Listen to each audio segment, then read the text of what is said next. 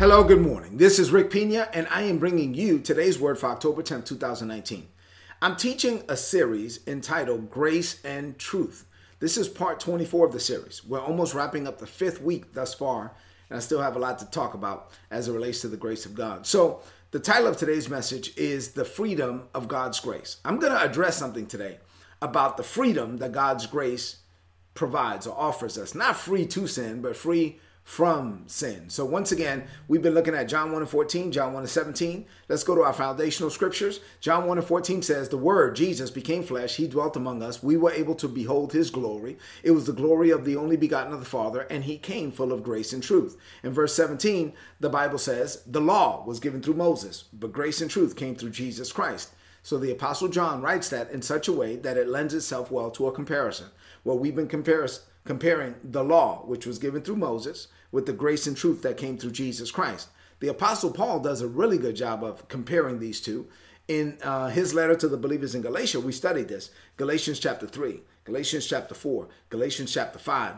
Um, when we got to chapter 5, we've been taking our time, and yesterday we stopped at verse 12. So today we're at Galatians 5 and 13. What I'm going to do is I'm going to read Galatians 5 and 13 to you from three different translations. Let me read these to you and let's get into the word. You ready? Here we go. Galatians 5 and 13 from the Passion Translation. The Bible says, Beloved ones, this is the Apostle Paul speaking, God has called us to live a life of freedom in the Holy Spirit. But don't view this freedom as an opportunity to set up a base of operations in the natural realm. Freedom means that we become so completely free from self indulgence that we become servants of one another expressing love in everything we do. The easy to read version reads My brothers and sisters, God chose you to be free. But don't use this freedom as an excuse to do whatever pleases your sinful selves. Instead, serve each other in love. In Galatians 5 and 13 from the Message Bible reads, It is absolutely clear that God has called you to a free life. Just make sure that you don't use this freedom as an excuse to do whatever you want to do and to destroy the freedom God gave you. Rather, use your freedom to serve one another in love.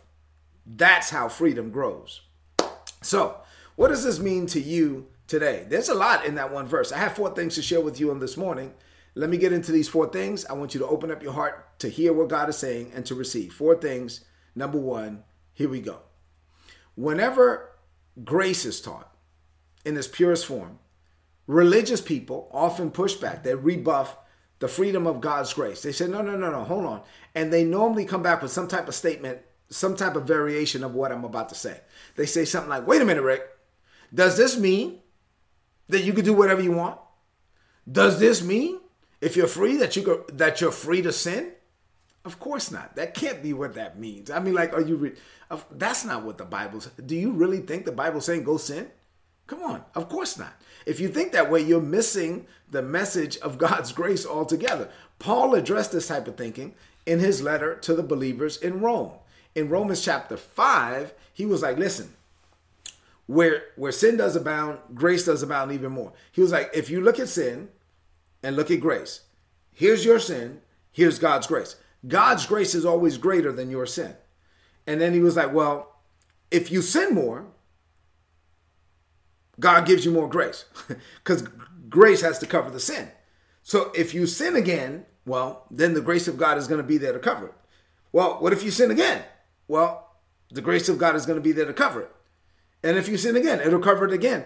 And at no point will sin ever overtake grace. It's impossible. Your sin could never overtake God's grace. So then the Apostle Paul in Romans chapter 6 asks the question so wait a minute. So should you continue in sin so that God can give you more and more and more grace? of course not. Paul said, God forbid. Are you crazy thinking that way? No, of course not. We're not supposed to keep sinning so that God could give us more grace. In Galatians 5 and 13, uh, the Apostle Paul said, God has called us to live a life in the freedom of the Holy Spirit and to be clear, this is not freedom to sin. This is freedom from sin, right? So he says, Paul continued, he said, no, Just make sure that you don't use this freedom as an excuse to do whatever you want, because if you do that, then you're going to destroy your freedom.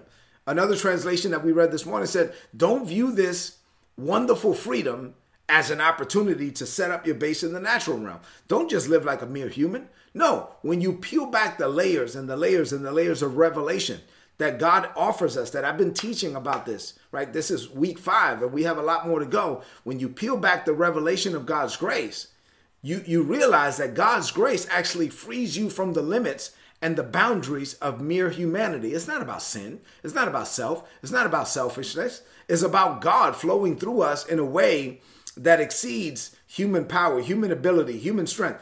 When we open up our heart to God's grace, we are free. We're free to become the men and the women that God has called and destined, designed, and desires for us to be. We are free to live as human conduits of the divine. We are free uh, to walk around releasing God into every conversation, every meeting, all the activity that we engage in on a daily basis. We are free to be uh, uh, examples of representatives of heaven. And this has nothing to do with sin. This has nothing to do with self. This has nothing to do with selfishness. If all you do is think about sin when you hear the message of God's grace, then you are missing the message altogether. Number two, grace is not a license for laziness. Grace is not a license for selfishness. And grace is certainly not a license for sin. True grace is about receiving the power of God to live free from sin.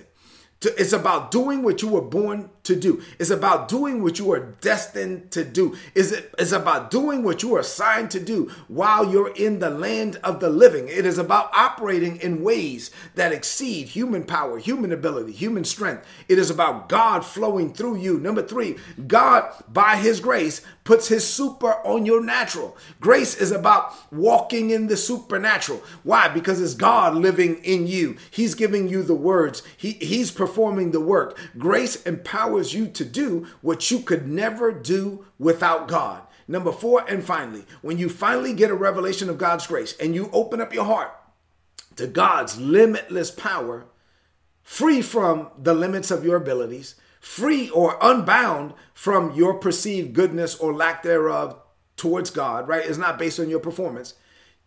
At that point, when you can believe God not based on your performance, when you can believe God solely based on Him and His grace, you are finally in a position to become a human conduit of the divine.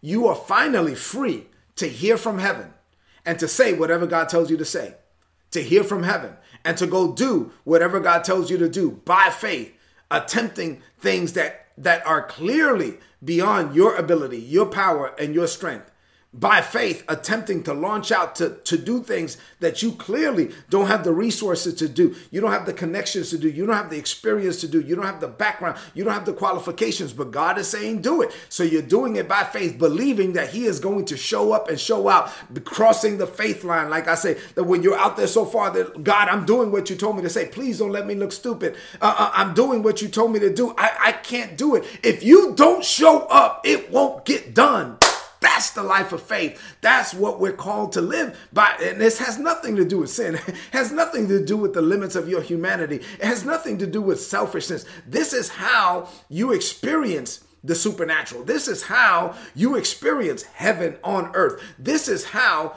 people get to experience God through you.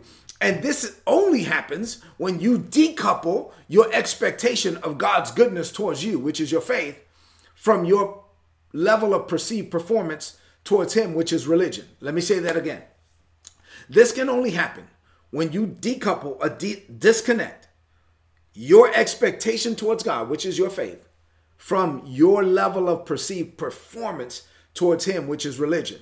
Because religion kills faith. Why does religion kill faith, Rick? Well, religion kills faith because your performance will never measure up to the size of your assignment. It just never will. God calls you to do things that are beyond you. And so if if you can only believe God on the level of your performance, then you're focused on religious activity and performance-based religion and your religion will kill your faith because you will never be able to believe God for what he really wants to do if you feel like you need to earn everything or deserve everything or perform for everything. Listen, look at me for a minute. You cannot perform for it. You're never going to be good enough. Get over it. You have to believe for it, not perform for it.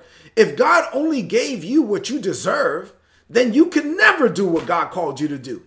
If God only blessed you on your performance, then you would never be qualified to change the world on the level that God wants to use you to change the world.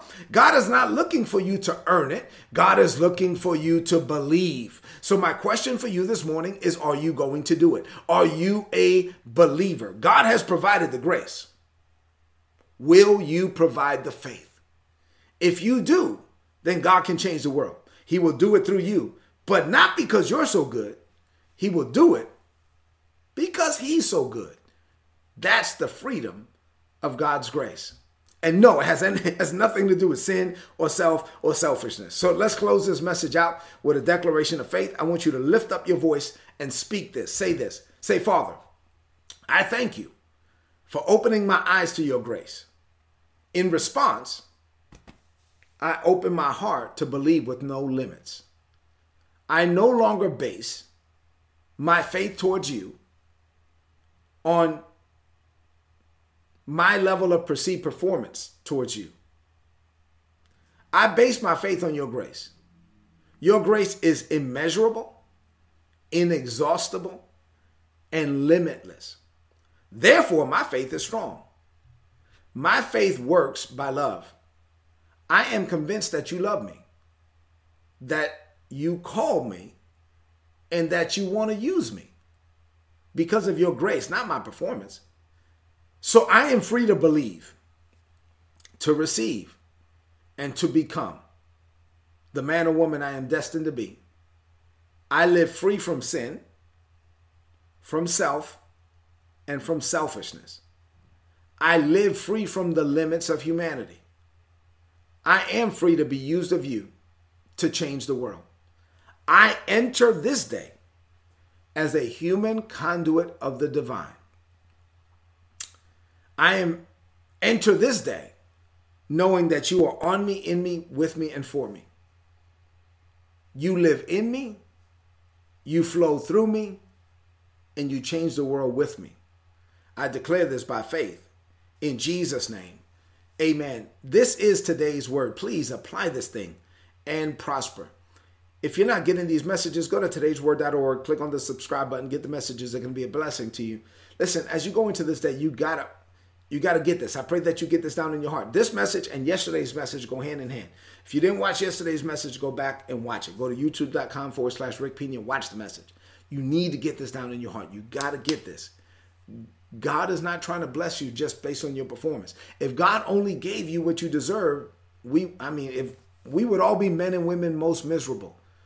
It's not that we deserve it, it's that God called us to it.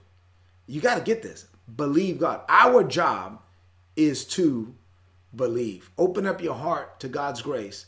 And no, it has nothing to do with sin or self or selfishness. So enter this day ready to change the world because God is ready to change the world through you. And then do me a favor. Before you leave the screen, right now, share this message on your social media, on your timeline, and with your friends. I love you. And more importantly, God loves you. God bless you.